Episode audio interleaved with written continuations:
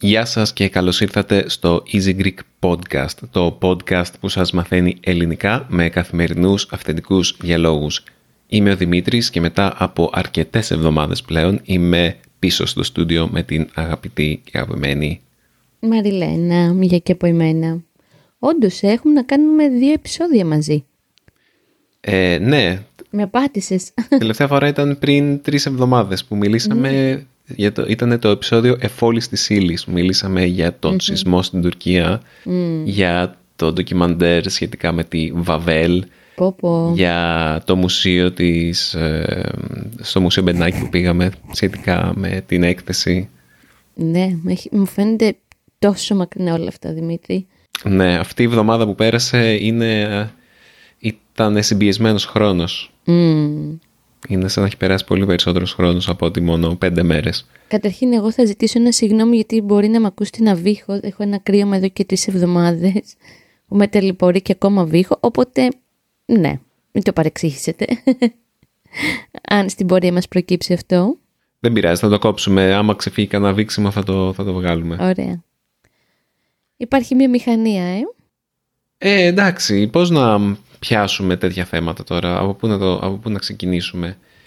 Λοιπόν, για όσους ακούτε και δεν ξέρετε ή αν ακούτε από το μέλλον και τα λοιπά, την περασμένη εβδομάδα, ε, τη νύχτα της 28 Φεβρουαρίου, ουσιαστικά 11.30 ώρα τη νύχτα, αν και έγινε γνωστό κυρίως την 3η, 1η Μαρτίου, Τετάρτη. Τετάρτη, 1η Μαρτίου. Ναι, σωστά. Πω πω, ήταν ουσιαστικά μόνο, τε- ναι, μόνο τρεις μέρες, τέσσερις μέρες. Έγινε ένα μεγάλο σιδηροδρομικό δυστύχημα στην Ελλάδα. Το μεγαλύτερο σιδηροδρομικό δυστύχημα που έγινε ποτέ στην Ελλάδα και σε αυτό το δυστύχημα έχασαν τη ζωή τους πολλά άτομα, πολλοί άνθρωποι, κυρίως νέοι, αλλά όχι μόνο, κυρίως νέοι και παιδιά και όχι μόνο. Ε, αυτό που συνέβη είναι ότι δύο τρένα συγκρουστήκαν μεταξύ τους επειδή ε, ήταν στην ίδια γραμμή. Επειδή ο σταθμάρχης στην Λάρισα ξέχασε ή για κάποιο λόγο που ακόμα δεν ξέρω δεν άλλαξε τέλος πάντων την, τη γραμμή για το τρένο που ερχόταν από πάνω, από τη Θεσσαλονίκη. Ήταν, ήταν στη γραμμή Αθήνα-Θεσσαλονίκη για να ξέρετε αυτό το δυστύχημα κοντά στα Τέμπη. Αυτό το καταραμένο μέρος, αν και δεν φταίει το μέρος, Ναι. το τελέπορο. Αυτό που συνέβη είναι ότι ναι μεν ο κύριος σταθμάρχης αυτός ε, δεν άλλαξε τη γραμμή στο σύστημα τέλος πάντων, δεν ξέρω ακριβώς τι κάνει, τι χειροκίνητα πράγματα κάνει. Το Φαντάζομαι, ξέρεις, αυτό που κάνουν που τραβάνε τους μοχλούς και αλλάζουν τα... Φαντάζομαι είναι κάτι πιο αυτόματο αυτή τη στιγμή, δεν χρειάζεται να πηγαίνουν στις γραμμές και να τραβάνε τους μοχλούς. Ε, αλλά πέρα από αυτό, το όλο σύστημα ήταν σκατά. Ε, θα, θα σας το πω πολύ απλά. Αυτή η τραγωδία απέδειξε σε όλους εμάς πόσο η υποδομή σε πράγματα όπως οι μεταφορές στην Ελλάδα είναι σε επίπεδο, δεν θέλω να πω τριτοκοσμικό, γιατί προσβάλλει τις τριτοκοσμικές χώρες. Ακριβώς. Είναι σε ένα επίπεδο ε, Δι- Μοναδικό ανά τον κόσμο για μένα, Δημήτρη, αυτή- αυτό που συν- συμβαίνει στην Ελλάδα. Ναι, είναι, δηλαδή θα σας πω το εξής. Σε αυτή την κεντρική αρτηρία, σιδηροδρομική αρτηρία που συνδέει τις δύο μεγαλύτερες πόλεις της Ελλάδας, δεν λειτουργούσαν τα φανάρια, τα, τα σιδηροδρομικά φανάρια. Και έπρεπε και πρέπει και οι οδηγοί νομίζω ακόμα και τώρα δεν λειτουργούν, οι, οι μηχανοδηγοί των τρένων να πηγαίνουν σε φάση ε, Τα τυφλά. στα τυφλά. Όπως βγήκε, ακούστηκε από έναν επιζώντα από το δυστύχημα, ότι άκουσε έναν μηχανοδηγό να λέει «Πάμε και ό,τι βγει». Όπου βγει. Ω, συγγνώμη, «Πάμε και όπου βγει». Που σημαίνει «Πάμε και Ο Θεός βοηθός. ο Θεός βοηθός» ακριβώς. Τι να πω. Αυτή η κατάσταση έχει προκύψει από... Μπορεί να σας ακούγεται παράξενο που μια ελληνική, με, συγγνώμη, μια ευρωπαϊκή χώρα έχει τόσο παράδεκτο σύστημα σιδηρο- σιδηροδρόμων. Αλλά μ, Στην Ελλάδα ποτέ δεν αγαπάγαμε πάρα πολύ τα τρένα, όχι τόσο πολύ όσο σε άλλες χώρες. Είναι και το ότι ε, η γεωμορφολογία της Ελλάδας κάνει τη μετακίνηση με τρένα μάλλον δύσκολη γιατί έχουμε πάρα πολλά βουνά και πρέπει να, όπως ξέρετε μάλλον, για να περάσει ένα τρένο, ένα βουνό, πρέπει το βουνό να σκαφτεί και να μπουν τούνελ, αλλιώς είναι πάρα πολύ ε, ακριβό να στείνεις γραμμές πάνω σε, σε βουνά. Οπότε το δίκτυο ήταν πάντα μάλλον ελλειπές και όχι πολύ εκτεταμένο.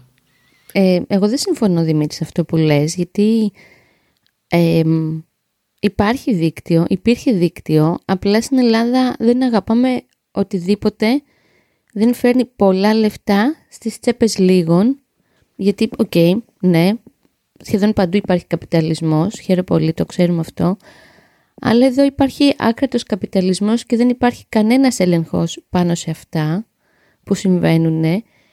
Καταρχήν να πούμε ότι ο, μέχρι αν δεν κάνω το 2000 τα τρένα ήταν κρατικά. Όχι το 2000. Πότε, μέχρι πότε, δεν το θυμάμαι την ημερομηνία. Νομίζω πουλήθηκαν το 2017.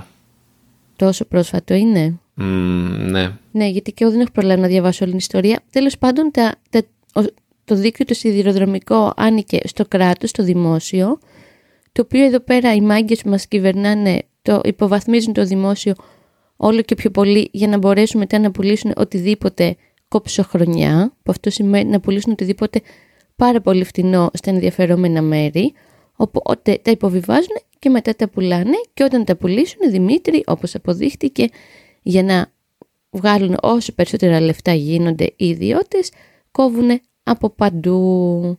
Τώρα τις μέρες αυτές τελευταίες οι οποίες είναι πάρα πολύ δύσκολες για όλες μας, όλους μας εδώ στην Ελλάδα, είναι φρικτές.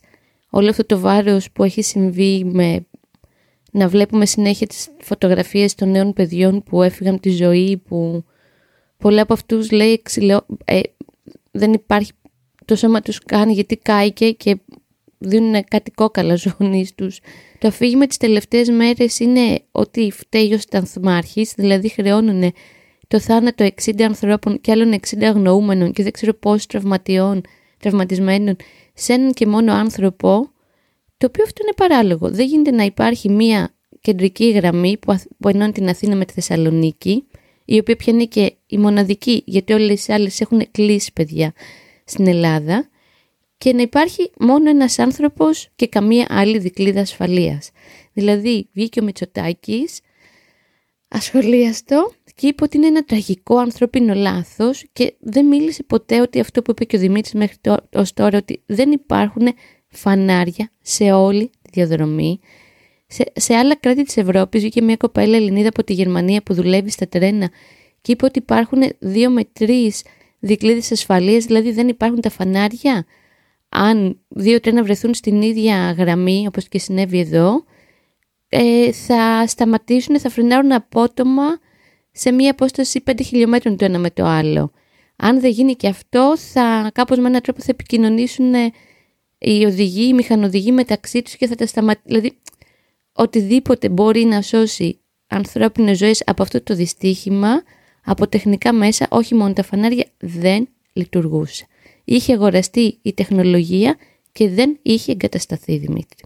Είχαν δοθεί πολλά εκατομμύρια ευρώ για να εγκατασταθεί αυτή η τεχνολογία. Δεν ξέρω αν λειτουργήσε ποτέ, αλλά αυτό που ξέρω είναι δεν λειτουργούσε τώρα. Και γενικά διάβαζα σήμερα και ήθελα να σου το πω, αλλά δεν έχω προλάβει, γιατί δεν θα ταξιδέψει με τρένο για Θεσσαλονίκη που ήθελες. Ε, βγήκε ένας καθηγητής πανεπιστημίου και είπε ότι τουλάχιστον μέχρι τον Αύγουστο δεν θα έχει εγκατασταθεί αυτή η τεχνολογία. Οπότε μην μπείτε σε τρένο μέχρι τον Αύγουστο. Για μένα μην μπείτε και μετά, βρείτε άλλους τρόπους να μετακινηθείτε μέχρι να δούμε τι πραγματικά συμβαίνει. Γιατί δεν του εμπιστεύομαι, Δημήτρη. Πια. Ε, αυτό που ήθελα να πω πριν σχετικά με αυτή την κατάσταση είναι ότι ο λόγος που πωλήθηκε ο ΟΣΕ, ο Οργανισμός Σιδηροδρόμων Ελλάδος, ήταν ότι για πολλά χρόνια υπήρχε αυτή η κοινή γνώση στην Ελλάδα ότι ο ΟΣΕ ήταν μια μαύρη τρύπα χρημάτων, ότι έτρωγε λεφτά από το κράτος υποθέτω ότι αυτός ο λόγος, αυτό συνέβαινε επειδή πάρα πολλοί μέσα στον ΟΣΕ έπαιρναν πάρα πολλά χρήματα. Ήταν δηλαδή δημόσιο και, ήταν γνωστό ότι στο, και είναι γνωστό ότι στο δημόσιο στην Ελλάδα και αυτός είναι ένας από τους λόγους που οι δημόσιες υπηρεσίες στην Ελλάδα θεωρούνται τόσο κακές ότι είναι πολύ ακριβές ενώ παράγουν πολύ λίγο έργο. Οπότε ε, ο ΟΣΕ πωλήθηκε σαν μέρος του ΤΑΙΠΕΔ αν δεν κάνω λάθος ή μέρος μιας τέτοιας ε, κατηγορίας δημοσίων υπηρεσιών που σύμφωνα με το μνημόνιο δεν ξέρω ποιο μνημόνιο, νομίζω αυτό που υπέγραψε ο ΣΥΡΙΖΑ. Ε, αλλά μπορεί και όχι, μπορεί να ήταν και από τα προηγούμενα μνημόνια. Ε, είχε μπει ως σε αυτό. Ήταν μία από τις δημόσιες υπηρεσίες που βάσει της συμφωνίας που είχε υπογράψει η Ελλάδα έπρεπε να πουλήσει η Ελλάδα για να ξεπληρώσει το χρέος ή τέλος πάντων για να, όχι να ξεπληρώσει το χρέος, για να ε, συμμορφωθεί με τις επιταγές της ε, Τρόικας, ας πούμε, ή τέλος πάντων των δανειστών και όσους κάνουν την οικονομική προσαρμογή της Ελλάδας. Αυτό είναι ένα κομμάτι ότι ο, ο ΣΕ πωλήθηκε για 45 εκατομμύρια ευρώ ε, στην ε, Τρενιτάλια, στα, τρένα, στα Ιταλικά τρένα τέλος mm πάντων. Και νομίζω ότι από εκεί και πέρα είχε χαρακτήρα εταιρείας, δηλαδή ήταν μια ιδιωτικοποίηση αυτό το πράγμα που συνέβη. Και αυτό που δεν έχουν καταλάβει πολλοί που μιλάνε στην Ελλάδα για ιδιωτικοποίησης, λες και είναι το, πράγμα, το μόνο πράγμα που θα μας σώσει από το δημόσιο που όπως σας είπα έχει τη φήμη της κακοδιαχείρισης και των υψηλών εξόδων για πολύ λίγο έργο. Αυτό που δεν καταλαβαίνουν είναι ότι όταν κάτι ιδιωτικοποιείται ε, αυτός που αναλαμβάνει θέλει να βγάλει κέρδος από αυτή την υπηρεσία. Και πώς μπορείς να βγάλεις κέρδος, υπάρχουν πολλοί τρόποι να βγάλεις κέρδος. Ένας τρόπος είναι να αυξήσεις την ποιότητα της υπηρεσίας σου έτσι ώστε περισσότεροι να τη χρησιμοποιούν. Ένας άλλος τρόπος είναι να μειώσεις τα έξοδά σου. Mm. Όπως και συμβαίνει συνήθως. Ναι. Και η Hellenic Train στην Ελλάδα επέλεξε 100% τον δεύτερο τρόπο απέλησε πάρα πολλούς εργαζόμενους, μείωσε πάρα πολύ τις υπηρεσίες της, έκανε περικοπές όπου μπορούσε να κάνει περικοπές, ακόμα και στην ασφάλεια. Αυτό, δηλαδή, ο λόγος τελικά που έγινε αυτό που έγινε ήταν επειδή υπήρξαν περικοπές στην ασφάλεια και δεν υπήρξε, όχι μόνο περικοπές, υπήρξαν, υπήρξε μια περιφρόνηση της ασφάλειας, λες και δεν μας νοιάζει, αρκεί να, αρκεί να να μην δώσουμε αυτά τα χρήματα. Δεν μας νοιάζει. Τι θα γίνει άλλωστε. Ας το παίξουμε. Πάμε και, πάμε και όπου βγει. Πάμε και όπου βγει. το τρομερό, Δημήτρη, είναι ότι οι, οι άνθρωποι που δουλεύανε στα, σε αυτό το δίκτυο, οι εργαζόμενοι, οι περιβόητοι συνδικαλιστές, που είναι ο τρόμος του καπιταλισμού, αν κάποιος είναι συνδικαλιστής και καλέσει σε απεργία, είναι ότι είχαν προειδοποιήσει ότι αυτό θα συμβεί. Ναι. Είχαν στείλει μάλιστα Δηλαδή από την Τετάρτη και μετά κυκλοφορούν διάφορα, πώς τα λένε, όχι χαρτιά, ε, διάφορες ανακοινώσεις από τους συνδικαλιστές εργαζόμενους στον ε, σιδηροδρόμο τον ελληνικό ότι παιδιά πάμε κυριολεκτικά και μεταφορικά για μετοπική σύγκρουση. Γιατί δεν λειτουργεί αυτό, αυτό και αυτό, γιατί είμαστε ελάχιστοι που δουλεύουμε, θα έπρεπε να είμαστε, ξέρω εγώ, 100 άνθρωποι σε όλη την Ελλάδα και είμαστε, ας πούμε, 7 και είχε πάει και στη Βουλή όλο αυτό και ο, ο Υπουργός Μεταφορών που παρετήθηκε κλαίγοντας τα κροκοδίλια δάκρυα. Αν δεν ξέρετε τι είναι, γκουγκλάρετε τι είναι κόκλο. Κροκοδίλια δάκρυα. Υπάρχει και σε άλλες γλώσσες, οπότε μάλλον θα το ξέρουν το κροκοδίλια δάκρυα. Ωραία. Ε, είχε λάβει γνώση για όλα αυτά και μάλιστα βγήκε και στη Βουλή, αν δεν κάνω λάθος, κάποιες μέρες πριν και είπε ότι τον κατηγορούν άδικα και όλα αυτά είναι λάσπη για το όνομά του και για το Υπουργείο του κτλ. Βγήκε με ένα πολύ αλαζονικό ύφος και είπε σε έναν βουλευτή του ΣΥΡΙΖΑ που μίλαγε για, για την ασφάλεια των τρένων, των κοινωνιών. Σας, ε, σας ζητώ να ανακαλέσετε, δεν σας επιτρέπω να, να μιλάτε έτσι. Γι' αυτό η ασφάλεια των επιβατών είναι προτεραιότητά μας και σας ζητώ να καλέσετε, δεν το δέχομαι, ξέρεις με ένα τέτοιο ύφος. Είναι το κλασικό των νεοδημοκρατών που δεν σηκώνει μηγά στο σπαθί τους. Έπαρση το λέμε αυτό. Και είναι πάρα πολύ ενοχλητικό. Oh, ναι, ε, εμένα δεν μου χωράει στο μυαλό Δημήτρη και ως μαμά πλέον και που έχουμε το Σταύρο τι, τι, τι θα πούν σε αυτούς τους γονείς, τι λένε σε αυτούς τους γονείς, τι... Δεν, δεν, δεν, δεν ξέρω, δηλαδή δεν έχει βγει ένας να ζητήσει ότι μία συγγνώμη που να την εννοεί, αλλά ούτε καν και να μην την εννοεί, δεν έχει ζητήσει συγγνώμη. Το μόνο που λένε φταίει ο σταθμάρχης. Δεν άλλαξε τις γραμμές, έβαλε τα τρένα σε λάθος γραμμή. Φταίει ο σταθμάρχης, φταίει δεν ξέρω εγώ ποιος. Ένας άνθρωπος να βγει και να πει παιδιά, συγγνώμη, τα κάναμε μπάχαλο. Μπάχαλο τα κάναμε. Και πια δεν θα ξαναδείτε τα παιδιά σας ποτέ ζωντανά. Άκου το εξής. Τώρα θα κάνουν μια τριμελής ε, επιτροπή. Α, ναι.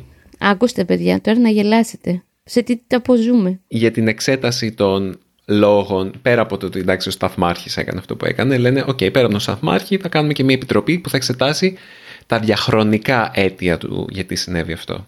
Τύπου εντός παρενθέσεων λέει ο Πρωθυπουργός, γιατί και ο ΣΥΡΙΖΑ φταίει γι' αυτό, όχι μόνο εμείς. Γενικώς... Και το ΠΑΣΟΚ και τέλος πάντων όλοι αυτοί Ναι.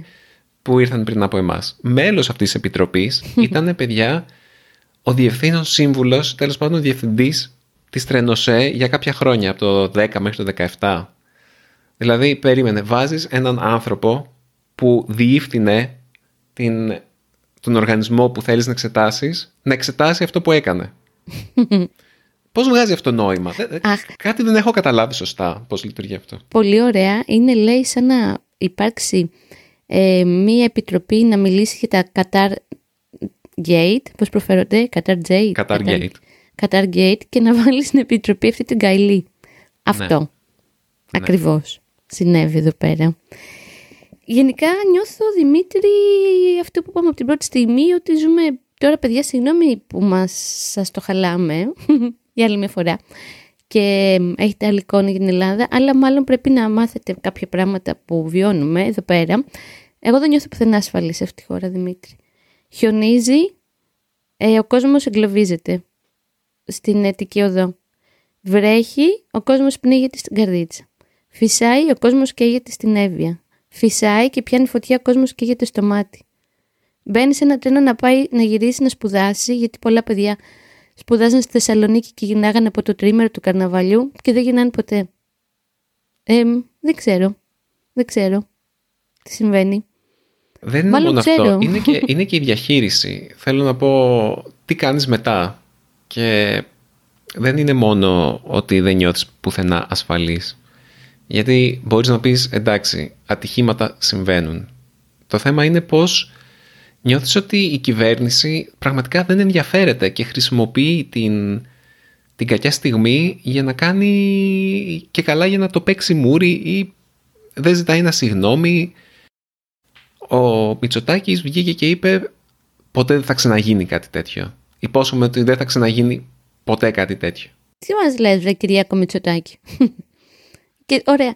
Ο άλλος βγήκε ένας δημοσιογράφος, ο Δημή- με το Δημήτρη το είδαμε και σοκαριστήκαμε, ο κύριος Τσίμας, και είπε, γιατί τα τέμπη, επειδή είπαμε πριν ότι είναι καταραμένο μέρος, είναι ένα μέρος όπου γίνονται, όχι συχνά, αλλά έχουν γίνει κάποια δυστυχήματα σε ελληνικό επίπεδο από τα πιο τραγικά δυστυχήματα που έχουν συμβεί, όπως τώρα με το τρένο. Πριν 20 χρόνια έγινε ένα άλλο πολύ τραγικό δυστύχημα. Ναι, είχαν ένα λεωφορείο που μετέφερε μαθητές, ε, συγκρούστηκε με ένα άλλο φορτηγό και τέλος πάντων δεν μπαίνω σε λεπτομέρειες, σκοτώθηκαν σχεδόν όλα τα παιδιά πάλι στα τέμπη και γύρισε ένας δημοσιογράφος, αγαπητοί φίλοι και φίλοι του Easy Greek και είπε εντάξει, αυτά τα παιδιά, για τα τότε παιδιά, θυσιάστηκαν για να γίνει ένας καλός δρόμος. Σε λίγο θα βγουν και θα πούνε αυτά τα παιδιά θυσιάστηκαν για να γίνει μια καλή σιδηροδρομική γραμμή. Τι μας λες ρε φίλε, το παιδί μου που το κυλοπονάω, το μεγαλώνω, το φροντίζω, το αγαπάω, με αγαπάει. Θέλω να το δω να μεγαλώνει, να σπουδάσει, να αγαπήσει, να αγαπηθεί, να κάνει ταξίδια. Θα θυσιαστεί επειδή είσαι μπαγλαμά. Τώρα αρχίζω και τα παίρνω Δημήτρη. Δεν έχεις τα, τα κονδύλια, μάλλον τα έχεις και τα τρως, αντί να τα επενδύσεις εκεί που πρέπει, για να νιώθω ασφαλής όταν βγαίνω από την πόρτα μου. Εμένα, Δημήτρη, αυτή τη στιγμή, τις τελευταίες μέρες, και το ξέρεις, με έχει πιάσει ένας φόβος και δεν θέλω να πάω πουθενά. Πουθενά. Δεν εμπιστεύομαι τίποτα. Γιατί τώρα αρχίζουν και βγαίνουν διάφορα παράλογα. Τρένο, λέει, που περνάει στη Φλόρινα, δεν κατεβαίνουν οι μπάρες. Βέβαια, αυτό είναι παλιότερο. Δηλαδή πας να περάσεις εσύ και δείχνει ένα παιδάκι με το ποδήλατο που σταματάει τυχαία επειδή βλέπει να έρχεται το τρένο. Ή το βλέπεις και εσύ και εγώ περνάνε τα τρένα στο κέντρο της Αθήνας παιδιά πίσω από το σταθμό Λαρίσης και είναι ένας κύριος ή μια κυρία που κατεβάζει με τα χεράκια του τη, τη γραμμή, το πώς το λένε, διά, όχι, ε, πώς το λένε ρε Δημήτρη αυτό που κατεβαίνει. Την μπάρα. την μπάρα, με συγχωρείτε. Την μπάρα και έτσι κατεβαίνει η μπάρα για να μην περάσει την ίδια στιγμή με το τρένο. Δηλαδή, αν σε πιάσει η κοιλιά σου, αν έχεις πάει για κατούριμα, αν πάρεις εγκεφαλικό, όπως λέγανε τώρα για το σταθμάρχη, Πού είναι η ασφάλεια, ρε Δημήτρη, σε αυτή τη χώρα; Παιδιά, συγγνώμη τώρα, θα έχετε κανονίσει και διακοπές στην Ελλάδα. Ναι. Απλά είμαστε πολύ στρεσαρισμένοι. Όλοι. Τις τελευταίες τρεις μέρες. Ναι, και είναι από αυτά τα γεγονότα τα οποία είναι κομβικά, όπως ήταν το μάτι. Πριν πέντε χρόνια ήταν το Ναι. μάτι, το οποίο ε, άλλαξε τα πάντα όσον αφορά το πώς ε, βλέπουμε τις φυσικές καταστροφές στην Ελλάδα. Δηλαδή το μάτι ήταν, ε, μιλάμε για την πυρκαγιά που σκότωσε 100 ανθρώπους, 100 συνανθρώπους στην Αττική. Ε, αυτό ήταν, ήταν η αρχή των μεγάλων φυσικών καταστροφών στην Ελλάδα Ναι. που δεν είχαμε ξαναζήσει. Ε, νομίζω ότι αυτό το δυστύχημα ήταν η αρχή των μεγάλων η αρχή της απόδειξης ότι η υποδομή καταραίει γύρω μας και κανείς δεν νοιάζεται. Και κανείς δεν νοιάζεται όσο δεν μπορεί να βγάλει λεφτά από αυτό. Ναι. Νομίζω ήρθε η στιγμή να ξεσηκωθούμε, να βγούμε στους δρόμους. Ήδη βγαίνει ο κόσμος στους δρόμους, αλλά το αστείο παιδιά, πας να βγεις στο δρόμο να διαμαρτυρηθείς, γιατί 60 παιδιά δεν υπάρχουν πια. Ποια ήταν η αντίδραση ελληνικής κυβέρνησης Δημήτρη, Δετάρτη, έριξε χημικά και δακρυγόνα και κρότους λάμψης στους ανθρώπους που πήγαν να πενθήσουν και απλά να σταθούν χωρίς καμία διάθεση καταστροφής, περιουσίας κτλ. που αυτό είναι το αφήγημά τους χρόνια, έξω από το κτίριο της Hellenic Train ψηλά στη Συγκρού στην Αθήνα και τους έριξαν δακρυγόνα. Και από χθες που έχουν βγει όλοι στους δρόμους σε όλες τις πόλεις, ρίχνουν απλά δακρυγόνα. Χτες έγινε μια καθιστική διαμαρτυρία στο Σύνταγμα και σιωπηλή, δεν ξέρω αν ήταν καθιστική, νομίζω ότι ήταν σιωπηλή τώρα που το σκέφτομαι. Και βγήκαν κάποιοι τύποι εκεί και άρχισαν να πετάνε πέτρες, οι οποίοι προφανώς. Εντάξει, όχι Ναι. προφανώς, κάποιος θα μου πει και πού το ξέρεις, ε. Δεν θα, θα μου πούνε, δεν μπορείς να το ξέρεις αυτό. Όχι, δεν μπορείς να το ξέρεις, αλλά ποιος θα πήγαινε να πετάξει πέτρες στους ε, μπάτσους στα μάτια σε εκείνη τη φάση. Δηλαδή υπάρχει μια ιστορία προβοκάτσιας ε, όσον αφορά τις διαδηλώσεις ε, τέτοιου είδους στην Ελλάδα, το οποίο είναι πολύ λυπηρό και εξοργιστικό.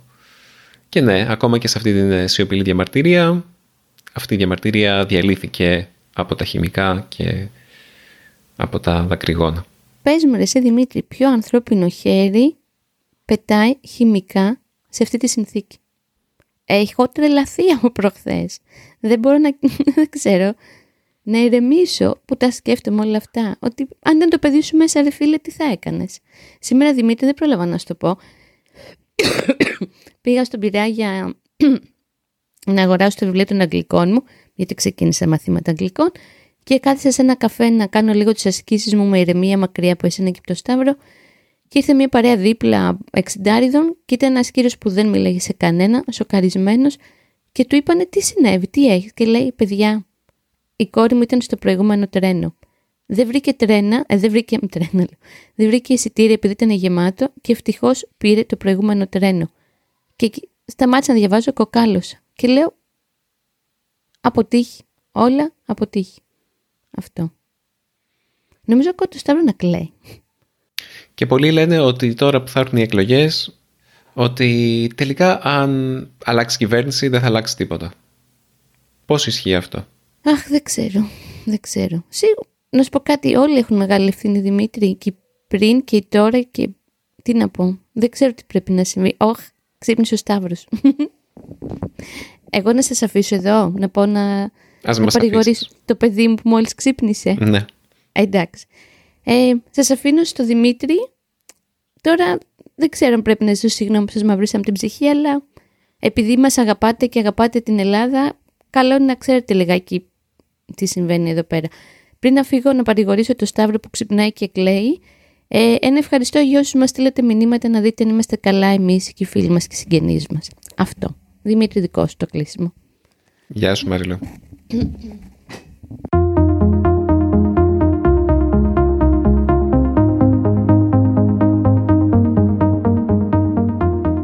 Λοιπόν, κάνω αυτή τη συμπληρωματική ηχογράφηση τέσσερις ημέρες μετά από τη συζήτηση που κάναμε με τη Μαριλού. Είναι πλέον 9 Μαρτίου.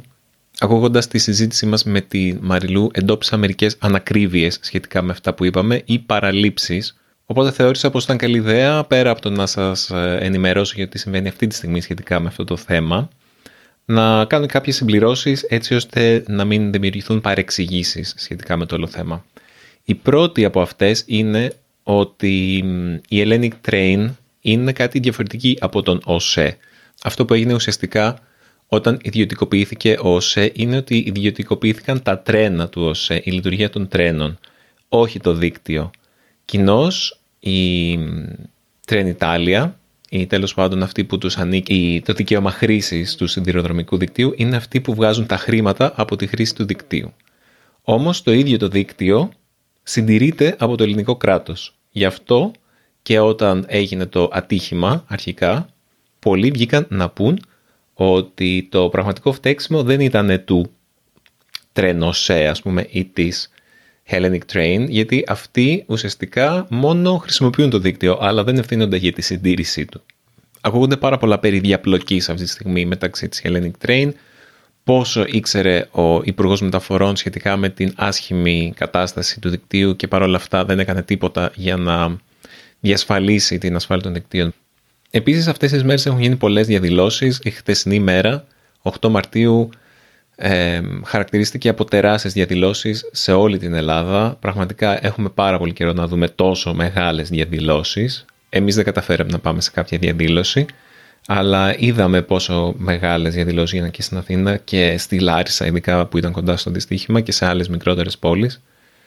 Ο κόσμος απαιτεί ο πραγματικός υπεύθυνος αυτής της τραγωδίας να οδηγηθεί στη δικαιοσύνη ή η πραγματική υπεύθυνη και να μην γίνει συγκάλυψη όπως φαίνεται να προσπαθεί η κυβέρνηση να πετύχει, δηλαδή να κατηγορηθούν ελάχιστοι όπως ο Σταθμάτης για παράδειγμα και να μην πέσει πραγματικό φως στην υπόθεση. Αυτό βλέπουμε ότι προσπαθεί να κάνει η κυβέρνηση και γι' αυτό και σε αυτό αντιδράει ο κόσμος, ιδιαίτερα τα νεότερα παιδιά. Εν τω μεταξύ η Ελλάδα συνεχίζει να είναι, ήταν και πριν αυτό το δυστύχημα η χώρα με, τα, με ένα από τα πιο επικίνδυνα σιδηροδρομικά δίκτυα στην Ευρώπη που έχει προκαλέσει τους περισσότερους θανάτους και τραυματισμούς Φαντάζομαι ότι μετά από αυτό το δυστύχημα η, αυτό το στατιστικό θα εκτοξευθεί. Το βάζω στην, στη σημείωση εκπομπής. Όλοι εμείς θέλουμε μια πραγματική αλλαγή τέλος πάντων από, σε αυτό το δίκτυο. Εγώ είμαι και φαν των τρένων. Μ' αρέσει πάρα πολύ να ταξιδεύω με τρένα όποτε μου δίνεται η ευκαιρία και είναι αυτή η εξέλιξη με στενοχωρεί πραγματικά γιατί αντί το τρένο να γίνεται πιο σημαντικό στην Ελλάδα, βλέπω ότι γίνεται όλο και χειρότερο και οι υποδομές πλέον έχουν φτάσει σε τέτοιο σημείο που κοστίζουν ζωές, το ότι κανείς πια δεν θα ταξιδεύει με τρένο μέχρι να φτιαχτεί το δίκτυο και ακόμα και τότε αμφιβάλλω αν ο κόσμος θα αρχίσει να ξαναταξιδεύει με τρένο. Αυτό σίγουρα δεν βοηθάει στο να υπάρξει ανάπτυξη στο δίκτυο της Ελλάδας και να γίνουμε μια χώρα που ταξιδεύει με τρένα. Το χειρότερο είναι ότι βλέπουμε τη χειρότερη πλευρά και του δημοσίου και των ιδιωτικών εταιριών και των ιδιωτικοποιήσεων σε αυτή την ιστορία. Ο κοινός παρονομαστής όμως και στις δύο περιπτώσεις είναι ότι κάποια χρήματα που θα έπρεπε να πηγαίνουν στην ασφάλεια ή στην ανάπτυξη ή στην καλυτέρευση των υπηρεσιών πηγαίνουν σε κάποιες τσέπες. Αυτό είναι κοινό μεταξύ του πώς διαχειρίζεται η ιδιωτική εταιρεία το σιδηρόδρομο και πώς διαχειρίζεται το δημόσιο τον σιδηρόδρομο. Κανείς δεν ξέρει πού θα καταλήξει αυτή η ιστορία. Πριν μια εβδομάδα, αν μας ρωτούσατε, είχαμε υποψιαστεί ότι θα μπορούσε να φέρει εξελίξεις ακόμα και σε πολιτικό επίπεδο. Κανείς δεν φαντάζεται ότι θα φτάναμε μέχρι εδώ. Σίγουρα το ενδιαφέρον μας θα παραμείνει αμύωτο για πολύ καιρό, τουλάχιστον μέχρι τις εκλογές, όποτε και αν γίνουν αυτές, γιατί και ο κύριος Μητσοτάκης δεν θέλει να τις κάνει με αυτό το κλίμα. θα τις αργήσει φαντάζομαι όσο το δυνατόν περισσότερο. Τέλος πάντων, εσείς τι γνώμη έχετε για όλα αυτά; Έχετε ταξιδέψει με τρένο στην Ελλάδα; Πώς σας φάνηκε; Θα θέλατε, θα, θα τολμούσατε να ταξιδέψετε με τρένο στην Ελλάδα μετά από όλα όσα έχουν συμβεί. Αφήστε μας ένα σχόλιο στο easygreek.fm ή στείλτε μας το ηχητικό σας μήνυμα ή το email σας στο podcast easypavlagreek.org για να συζητήσουμε περισσότερο σχετικά με αυτό. Σας αφήνω για τώρα και τα λέμε στο επόμενο επεισόδιο του Easy Greek Podcast.